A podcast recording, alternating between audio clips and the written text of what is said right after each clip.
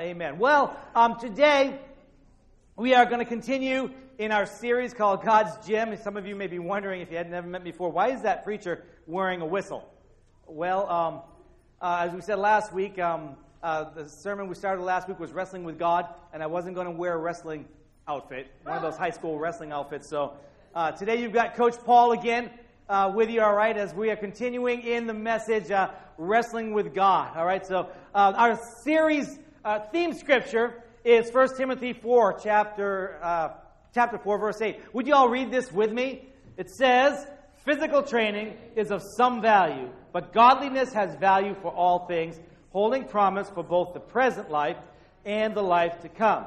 And so the aim of this series is to encourage us to get into spiritual shape or get back into spiritual shape, as the case may be. And so I'm really excited about what God's going to do in this series. I believe He's going to encourage us. He's going to strengthen us. He wants to make us champions for Him.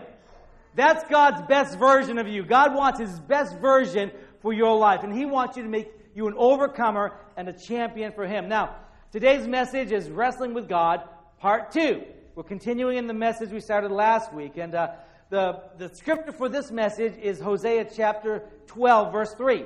It's kind of an obscure verse, but um, he's speaking about Jacob, and he says this: "In the womb, he grasped his brother's heel. As a man, he struggled or wrestled with God." And so we're looking at what it means to wrestle with God and wrestle with life. And, and to do that, we've been observing and unpacking the life of Jacob, the Jewish patriarch. Jacob was a man with the promises of God. That's what we saw last week. Jacob was a man with the promises of God. And Jacob was a man who had some difficulty trusting in the promises of God. Uh, it says that Jacob was a deceiver, a schemer, a conniver. And he schemed and connived so much that he busted up his family relationships and had to go on the run. He had to flee from his brother Esau. And then, though, at the lowest time in his life, we saw God renew His promises to him. How come? How do, how do you know that sometimes at the lowest time in your life, that's the best time for God to speak to you, to hear from God? But even with God's reassurances to him, Jacob still seems to have struggled with God. We see over the next uh, uh, fourteen years or so, God using his uncle Laban as a tool in his hands to begin to confront Jacob, to begin to try to reach Jacob about this uh, lack of trust and faith he had in God's promises. And so that's where we left off last week. So that's what we're going to pick up this morning. And as we re-engage the story this morning, the first thing that we'll notice is that God begins to fulfill His promises to Jacob. God had promised Jacob that he would have many descendants. And where we pick it up here in chapter twenty-nine, at the end, last few verses of twenty-nine and into verse chapter thirty, we see an account of Jacob having all these children. He has eleven boys and one girl. How many of you ladies would like that situation? Growing up, all right? You got, and ten of them were older. Like ten older brothers. We come to verse twenty-five, and it says this. Jacob says to Laban, "Send me on my way, so I can go back to my own homeland. Give me my wives and children, for, for whom I have served you, and I will be on my way. You know how much work that I've done for you." So here, Jacob is beginning to want to go back to his family. But, but Laban knows that he's prospered because of Jacob. And so he talks Jacob into staying a little while. While he says, "Name your wages and I'll pay them." Now, how many of you would like your boss to come to you at work on, tomorrow and say, "Just name, just whatever you do, don't leave. Name your wages and I'll pay them"? All right, a few of you like that, right? That would that would be awesome, wouldn't it? Well, that's what Laban said to Jacob, and so Jacob decides to stay for a while. However, what we see over the next uh, chapter and into the rest of the several verses of chapter thirty-one is not this friendly, mutual, beneficial uh, uh, partnership between Jacob and Laban. Instead, we begin to see an increasingly adversarial relationship. You know, I'm not going to read all of these verses to you, but basically Jacob devises this plan in which all of the stronger animals would go to him, and all of the weaker animals would go to Laban. And in verse forty-three it says, "In this way, the man, Jacob, grew exceedingly prosperous and came to own large flocks and female and male servants and camels and donkeys." Now, Jacob didn't need to do any of this to prosper. God had promised him that he would prosper. He had the, inherited the covenant with Abraham. Heaven's dew and earth riches would be his. Nations and peoples would bow down to him. God had promised him the entire land of Canaan. He didn't need to do anything underhanded or deceptive to gain God's blessing. And yet we still see him acting here as though everything in life depends on him. He's acting though, as though he is the one who has to make God's promises come to pass. And then Laban, for his part, well, he's equally deceptive as well. It says that he changed Jacob's wages ten times. If all the flocks were bearing streaked young, he said, well, the speckled ones will be your wages. And if all the spots were bearing speckled young, he said, well, all the streaked ones will be your wages. So Laban's acting deceitfully as well. And we come to chapter thirty-one, beginning in verse one, and it says this. Jacob heard that Laban's sons were saying, Jacob has taken everything our father owned and has gained all this wealth from what belonged to our father. And Jacob noticed that Laban's attitude attitude towards him was not what it had been. I mean, you think? I mean, this was all very dysfunctional due to uh, greed and mistrust of each other, stemming from a fundamental lack of trust in God. And how many of you know that, you know, if, if, if you don't really trust God for your future, it can lead to you treating other people poorly. And so Jacob here receives the promises directly from God. God says to him, the Lord said to Jacob, go back to the land of your fathers and to your relatives, and I will be with you. All right, so God's saying, all right, it's time to go home now. And like I promised you before, I will be with you. In other words, he's saying, don't worry what you're going to face back there. Whatever's going to happen, I'm going to be with you. How many of you love those kinds of promises in God's word, right? I'll never leave you. I'll never forsake you. Whatever happens, I will be with you. So by now, Jacob is a man who is full of the promises of God. Yet Jacob is also a man who is still struggling to trust God in his life and in his circumstances. Let's follow it.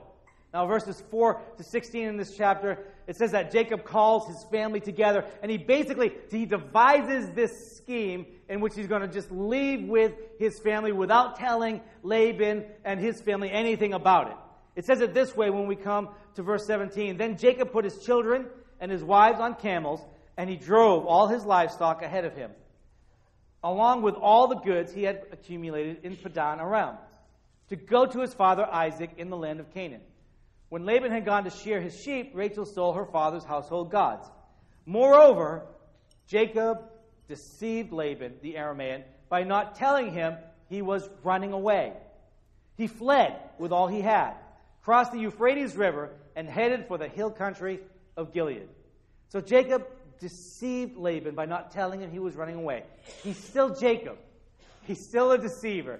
He's still a conniver. Now, the right thing to do, the right way to go about this, would have been to tell Laban his plan. Tell him what he was planning so that they could prepare and give them a proper goodbye.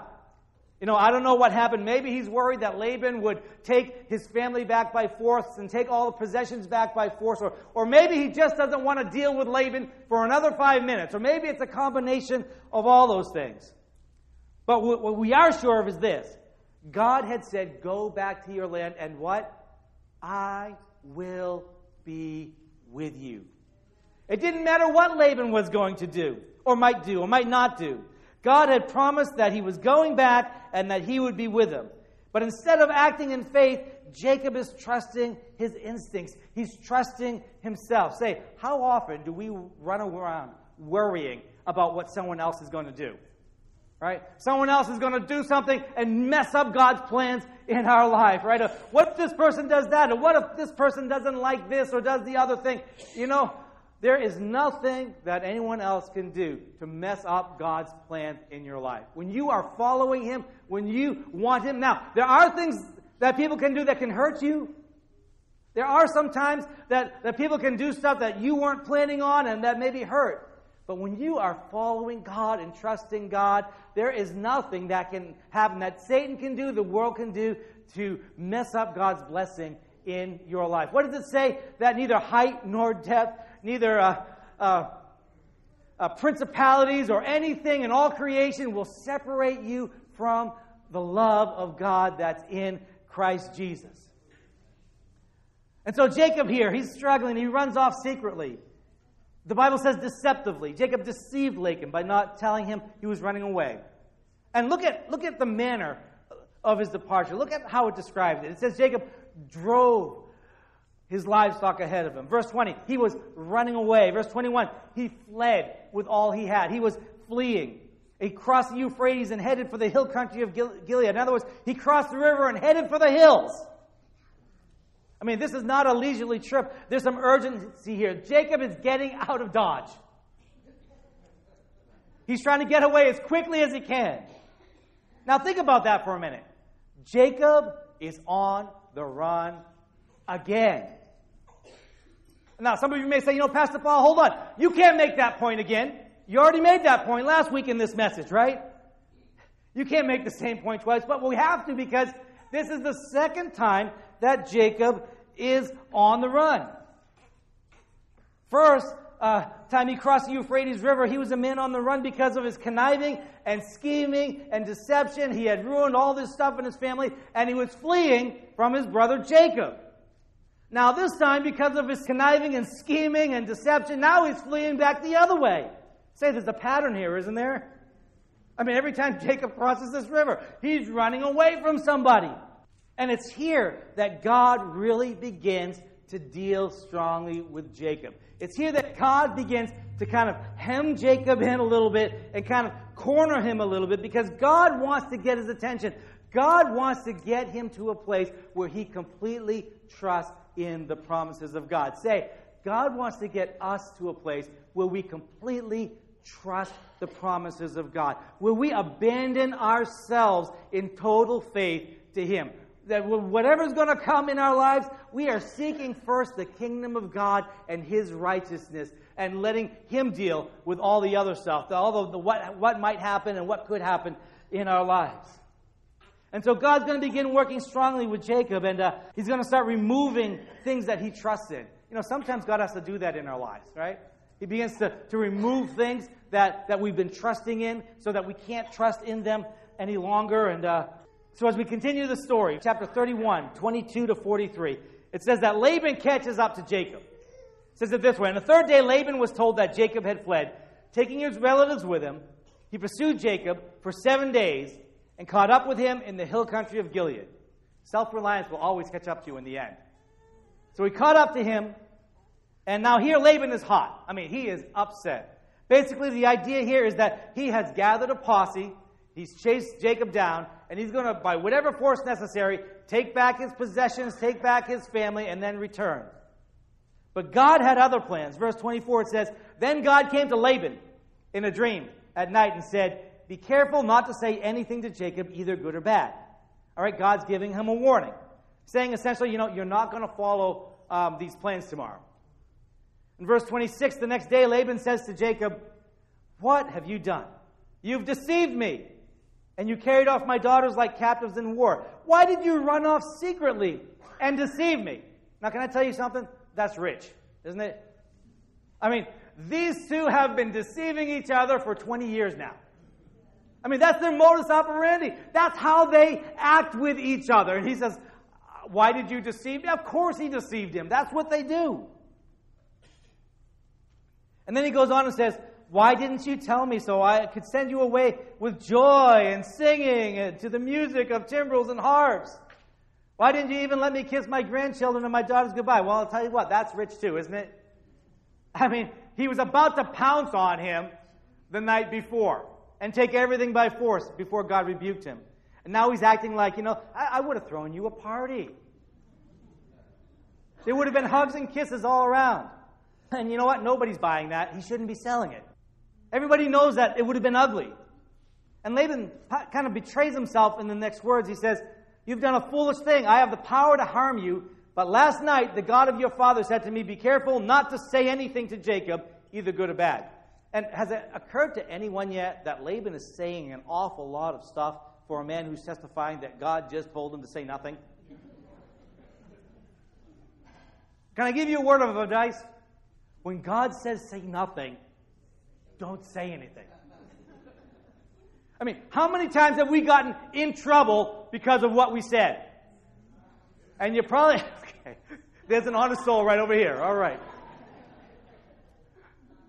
And you know when you're saying it, you probably shouldn't be saying it. And as the words are coming out of your mouth, you're wishing you could almost take them back at the same time, right? When God says say nothing, you should say nothing. What does it say in the Bible? Be slow to speak, right? Quick to listen, slow to speak. Well, here Laban, you know, he just can't stop. He's, it just keeps coming out. And uh, Jacob, of course, then gets all upset. He tears into Laban. He recites all of the injustices he thinks that Laban has committed against him. And he kind of paints himself as kind of innocent in all of this, which, as we've seen, is not really accurate either. And Laban, he still seems to be having difficulty just letting go. Verse forty-three, he says, the women are my daughters, the children are my children, and the flocks are my flocks. All you see is mine. Well, that wasn't really true either. He had tried to cheat Jacob, but God blessed him anyway. And um, so here, Jacob and Laban are parting ways. Let's pick it up in verse forty-four. It says, "I want because I want you to see what happens next uh, as Jacob and Laban get ready to part ways." Laban says, "Come now, let's make a covenant, you and I, and let it serve as a witness between us." So Jacob took a stone and set it up as a pillar. He said to his relatives, "Gather some stones." So they took stones and piled them in a heap, and they ate there by the heap. Laban called it Jegar Sahadutha, and Jacob called it Galeed. And so both of those mean witness heap. One's in Aramaic and one is in Hebrew. And Laban said, "This heap is a witness between you and me today. May the Lord keep watch between you and me when we are away from each other. If you mistreat my daughters, even though no one is with us, remember that God is a witness between us, between me and you. This heap is a witness, and this pillar is a witness, that I will not go past this heap to your side to harm you, and that you will not go past this heap and pillar to my side to harm me. May the God of Abraham and the God of Nahor and the God of their father judge between us." And so after they made this covenant, they ate, they spent the night there. The next morning, Uh, Laban got up, he kissed his children and his grandchildren goodbye, and he left. But please understand, this is not a friendly parting. This is more of a kind of tragic end to a relationship. Laban's basically saying, all right, that's how it's going to be? Fine. We'll set up this boundary here, and you go that way, and I'll go this way, and if I won't come over here to harm you, and you won't come here to harm me, and if you do, your blood be on your own head. And Jacob's saying, well, fine, that's fine with me. You go that way, I'll go this way. I'm going to wash my hands of you, and good riddance. And while Jacob is burning bridges behind him, what God is doing is God is beginning to cut off the things that Jacob can trust in in the natural. God is beginning to hem him in. He's beginning to move Jacob to a place where his only option is to trust God. Now Jacob only has one way to go, and it's forward. There's no going back. There's no escape hatch. And so Laban returns to his land, and Jacob now prepares to continue towards his family. And the first thing that is on his mind is his brother Esau. You remember when he left, the state of mind that Esau was in, right? Esau wanted to kill Jacob. That's the last time he saw Esau. Verses three to five, it says this. Jacob sent messengers ahead of him to his brother Esau in the land of Seir, the country of Edom. He instructed them, "This is what you are to say to my lord Esau. Your servant, Jacob, says, I have been staying with Laban and have remained there till now. I have cattle and donkeys, sheep and goats, male and female servants. Now I am sending this message to my lord that I might find favor in your eyes." Now, now wait a minute here. What is going on here with this? Why is he calling Esau my lord? God said that Esau would not be lord over him. And why is he referring to himself as your servant? Because God said the older would serve the younger. It sounds like, almost like he's verbally laying down the promises of God. Like in trying to pacify Esau here, he seems to be almost letting go of the promises of God. Can I tell you something? You can't pacify the world by laying down the promises of God. Right? You can't pacify the devil by laying down the promises of God. It may seem in your situation like, if I just let go of these promises of God, if I just let go of this part of God's Word or that part of God's Word, then maybe my situation will get easier. Then maybe my situation will be more manageable. I'll be able to handle it, and everybody will just kind of leave me alone. But you can't pacify the world or the devil by laying down the promises of God. And not only that, why mention all of these sheep and goats and cattle and donkeys and servants he has? You know what? I think that this is Jacob's way of saying, you know, hey, look, I know there's some history between us. You know, and I know you probably remember I stole the blessing and I, I manipulated the birthright away from you and all of that so I could get all of this stuff from you. But I'm just letting you know I have I have all everything I need now, all of this stuff, right? I'm, I, and so I really don't need anything from you. How many of you have that one relatives that whenever they show up, you know they want something? All right, so up until his life, this time in his life, Jacob was that guy. And so he's trying to say to, to Esau, look, I'm not coming because I need something from you. I have everything that I need. Let's let bygones be bygones. But what's really happening here is Jacob is just being Jacob. He's still a schemer. He's still a conniver. He's still a deceiver. He's still trusting his instincts. He's still having trouble trusting God and his promises. And he's acting like everything rises and falls on his ability. Verse six, it says this. When the messengers returned to Jacob, they said, "We went to your brother Esau, and now he is coming to meet you, and four hundred men are with him." And now look at the beginning of verse seven. It says this, "In great fear and distress." Stop there for a minute. In great fear and distress. Everything Jacob does for the next twelve verses or so, everything Jacob does for the rest of the day is motivated by great fear and distress. How many of you know that fear is the opposite of faith? I mean, it's hard for fear and faith to live in the same space, isn't it? I mean, it's kind of like oil and vinegar. Right? I mean, you can mix them up if you really shake them up for a little bit, but they naturally want to just separate again, right? And fear and faith are that way. It's hard to walk in fear and be motivated by fear and walk in faith and trust at the same time. And, and that's what Jacob is trying to do. And so uh, let's look at it. Verse seven and eight, it says, "In great fear and distress, Jacob divided the people who were with him into two groups, and the flocks and herds and camels as well." He thought, if Esau comes and attacks one group, the group that is left may escape. Say what? I mean, well, that's encouraging, isn't it? I mean, place yourself there for a minute. Pretend you're one of the children for a minute. I mean, can you imagine what they're thinking?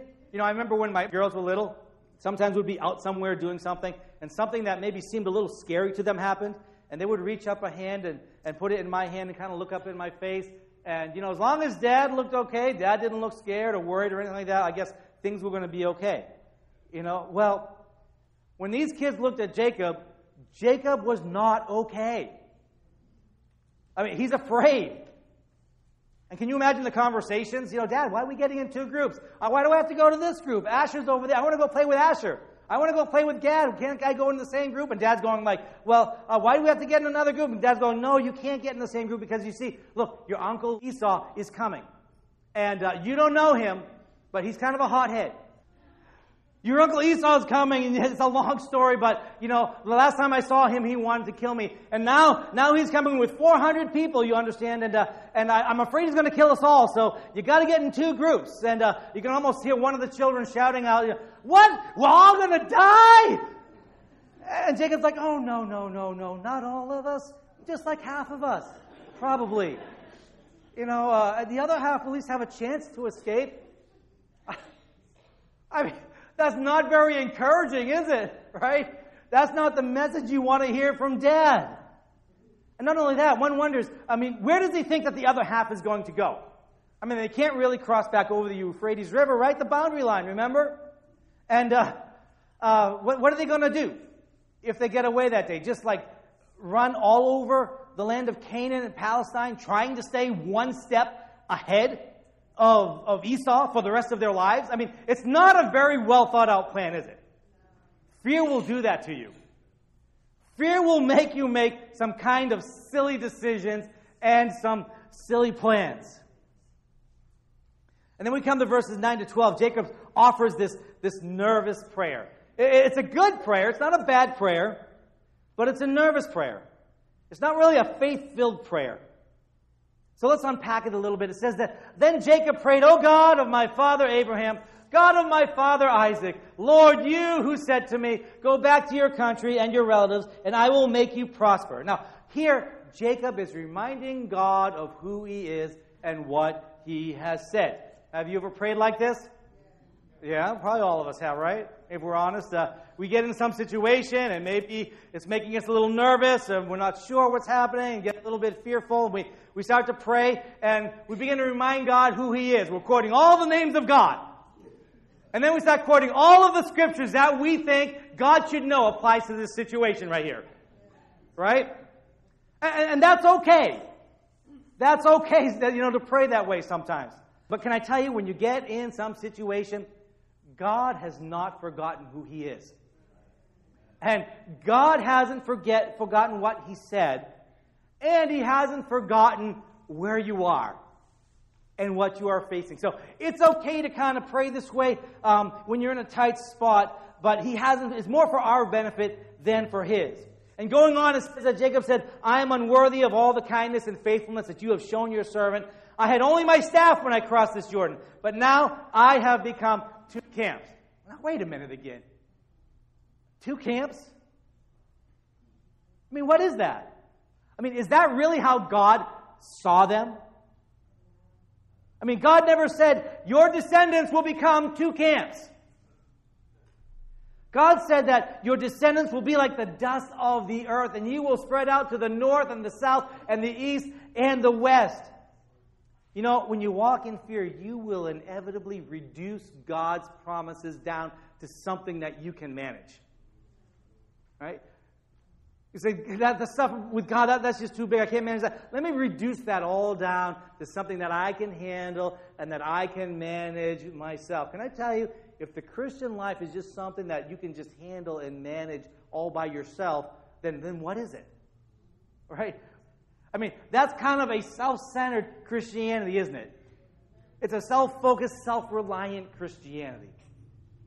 But a genuine Christian walk looks at the challenges of life, faces what we can't handle, and says, you know, God, there are some promises here that are bigger than me. There's some challenges here that are bigger than me. But I'm going to walk in the promises of God. I'm going to trust in the promises of God. No matter what comes my way, God, there are big things, but you're a bigger God, and you have big promises for me. Amen. Someone say amen.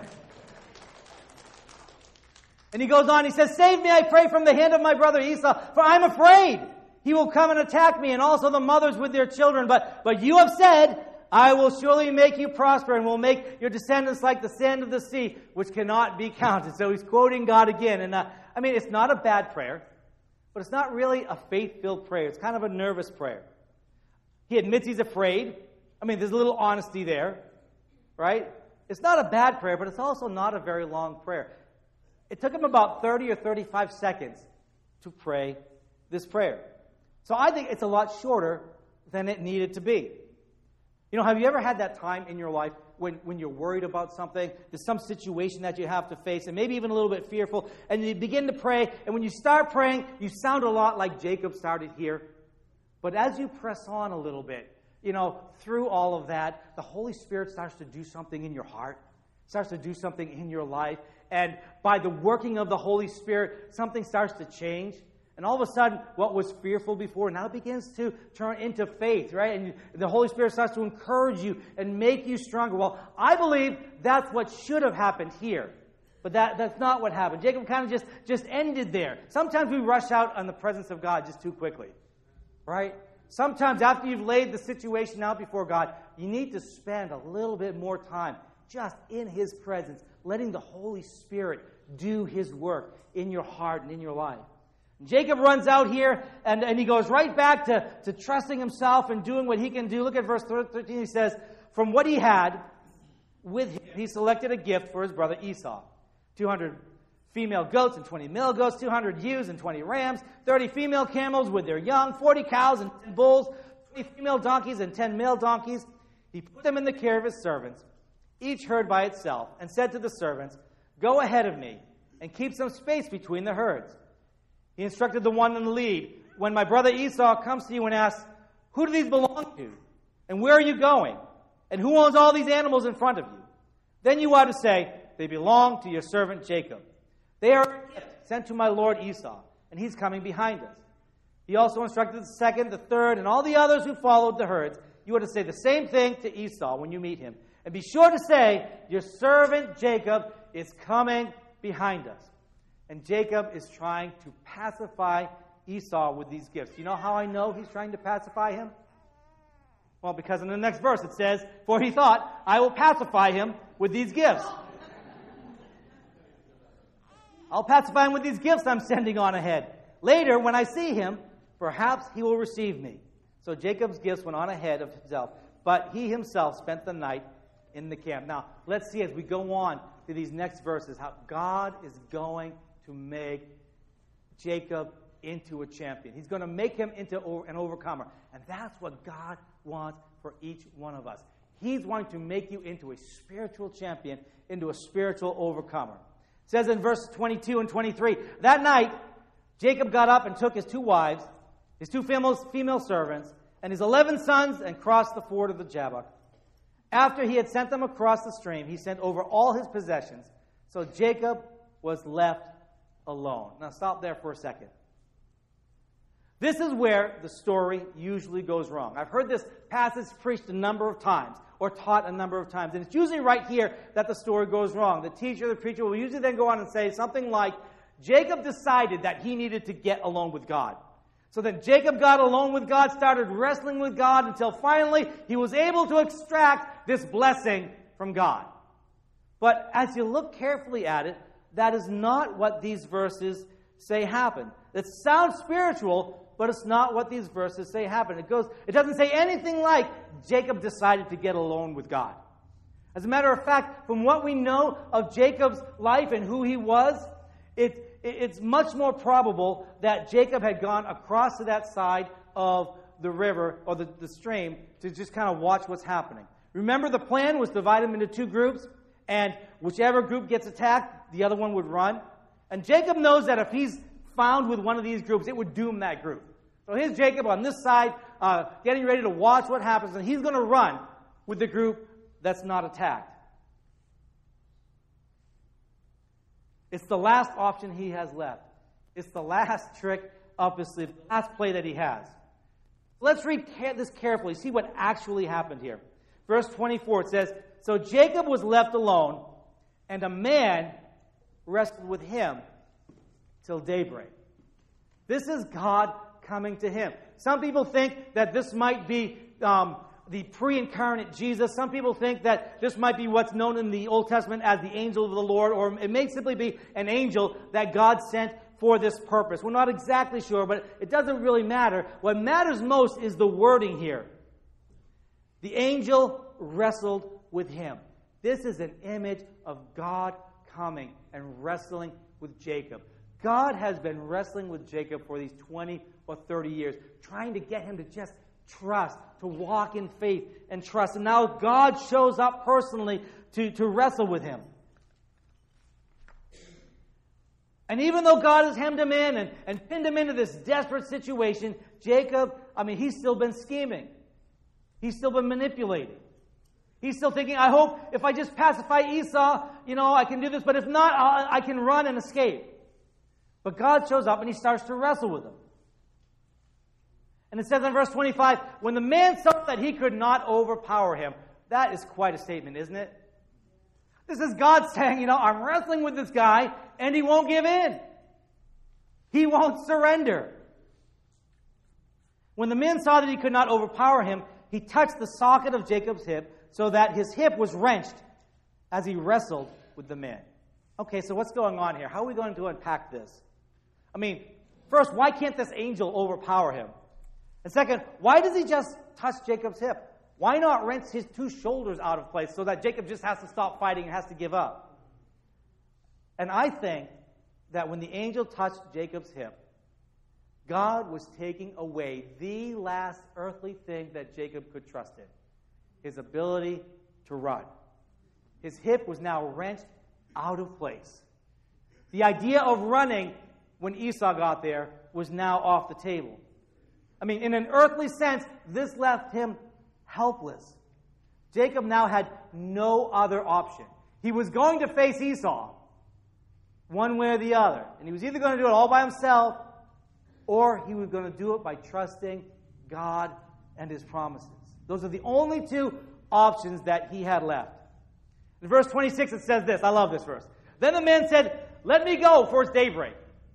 All right, so God has wrestled with him all night, beat him up, wrenched his hip out of place so he can't run, and then, then he makes like he's leaving.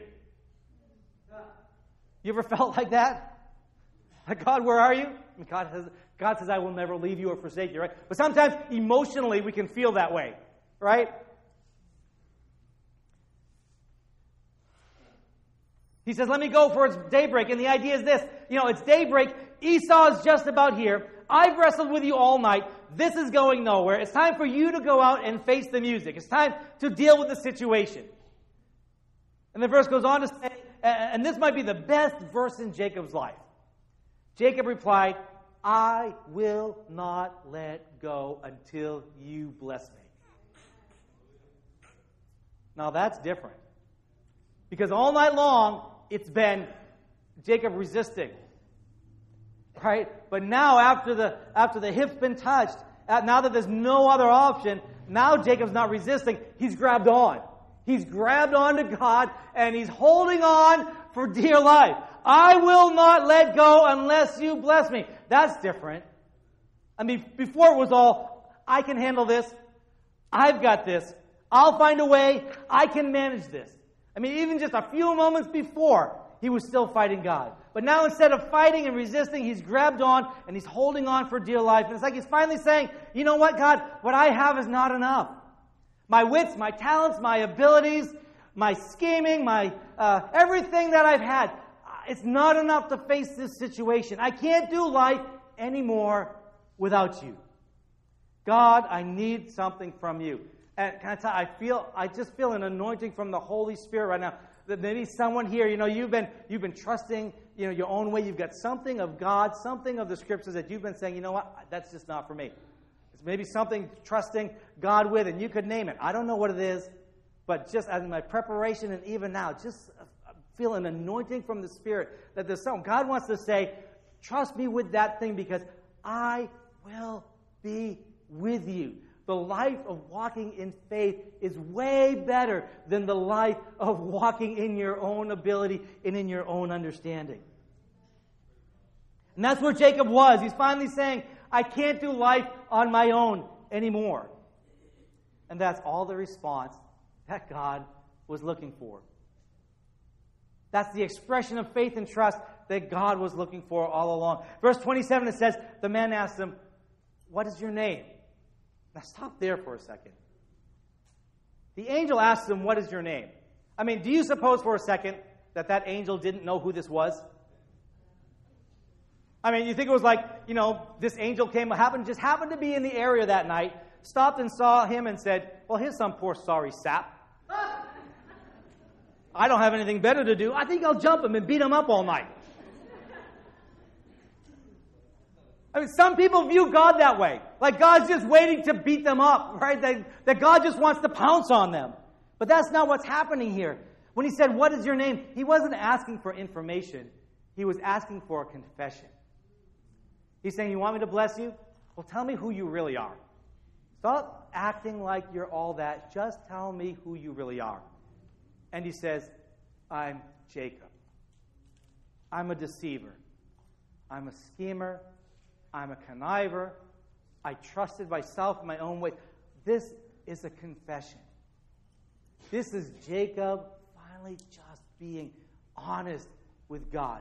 Can I tell you, that is the best place to be in. You know, God isn't impressed with all sorts of flowery prayers that, you know, sound all old English and all of that, you know. God's impressed with humility. You know, when we're just honest with him. Like the man who came to Jesus, and Jesus said, do you believe? He says, well, I do believe, but help my unbelief. No bragging, no anything like that. Just, God, here I am. I need you. He answers Jacob.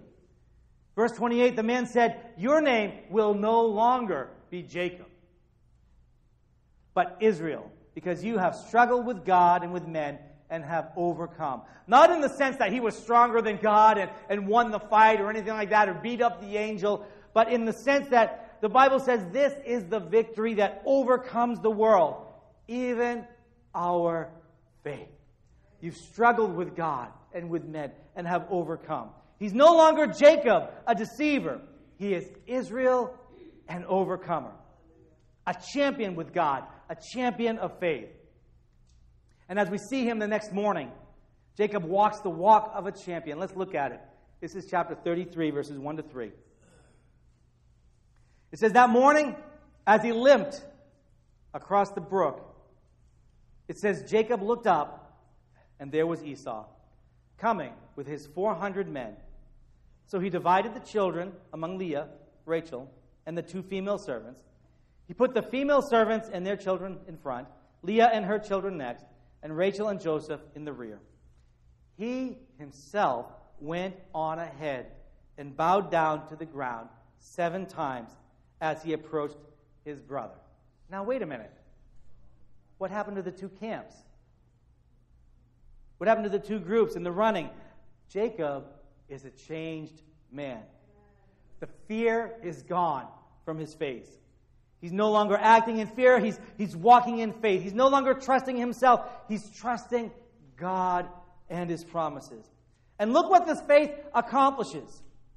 It unites his family into one group. Now, instead of hiding and cowering on the other side of the brook uh, to run away, now he's where he should be. He's in front of his family, leading his family. And whatever's going to happen is going to happen to him first. And it says Jacob went ahead and he bowed down to the ground. Well, that would leave him in a prone position. I mean, if Esau was going to do something, Jacob was making it easy for him. This is the walk of an overcomer. This is the walk of a champion of faith. And so as we get ready to conclude this morning, I have just a couple observations about Jacob's story to kind of maybe tie it all together. The first is this. Often in life, our greatest struggles are with God. All right, Jacob wasn't fighting the devil here. Jacob, uh, he wasn't really fighting the world here. Jacob's struggle was with God. God was trying to get him to surrender. He was having difficulty surrendering. And so if we're going to be an overcomer and a champion, the pathway to that is surrendering our lives to God. It's surrendering to God and having faith in him. And then secondly, trusting in ourselves tends to produce fear. Because, you know, the problem is when we trust in ourselves, we all have this innate awareness of our limitations and of our abilities. And we realize that, you know, as, as talented as we think we may be, there are things out there that are bigger than our talent and our ability. And we have this innate realization of that. And so trusting in ourselves tends to produce fear in our lives, fear of the future. How much fear would be eliminated in our lives if we learn to walk in faith and in trust, trusting the promises of God? And next, sometimes also, trusting God leaves you in what feels like a prone position. It says Jacob bowed down seven times before Esau. In the natural, he was in a prone position. He was vulnerable. In the natural, there may be times when trusting God leaves you in a place where you feel kind of exposed and vulnerable. Well, something could happen if I just trust God with this. But you find out in the end that God had your back the whole time. You know, if you're looking at something fearful or frightening right now, I'd encourage you, just look back over your life for a minute and see if you don't see a trail of God's faithfulness in your life, saying to you, testifying to you that whatever is coming in the future, God is going to walk with you. God is going to be faithful and have your back through whatever comes your way. And the last thing is this. Spiritual champions tend to walk with a limp. Those who've had an encounter with God tend to walk with a limp. You know, being a spiritual champion, you know, it's not like being a champion in the world. All of that, you know, types of things that the world just lifts up as strong and impressive and uh, as a champion. Here, Jacob, that morning, didn't look like some type of valiant warrior. Here he is. He's crossing the brook. He's limping as he's coming. And he's all beat up and battered and bruised and bloody, and his hair's all messed up. His, his, his clothes is, uh, is torn. But there's something different about him. Fear is God. And in its place is this, this intangible but the very real spiritual power that is driven by humility and trust. Say, that's what God wants for you. That intangible but very real spiritual power to face every situation. And it says that Jacob walked with a limp the rest of his life. And at first you might think that that's a bad thing. But actually, in the end, it was God's mark on him. That limp reminded him, every step he ever took, of the work of God in his life. Sometimes, when you've had an encounter with God, it marks you in some way. And it reminds you, every time you think of it, of the gracious, awesome work of God in your life. Would you bow your heads with me in prayer?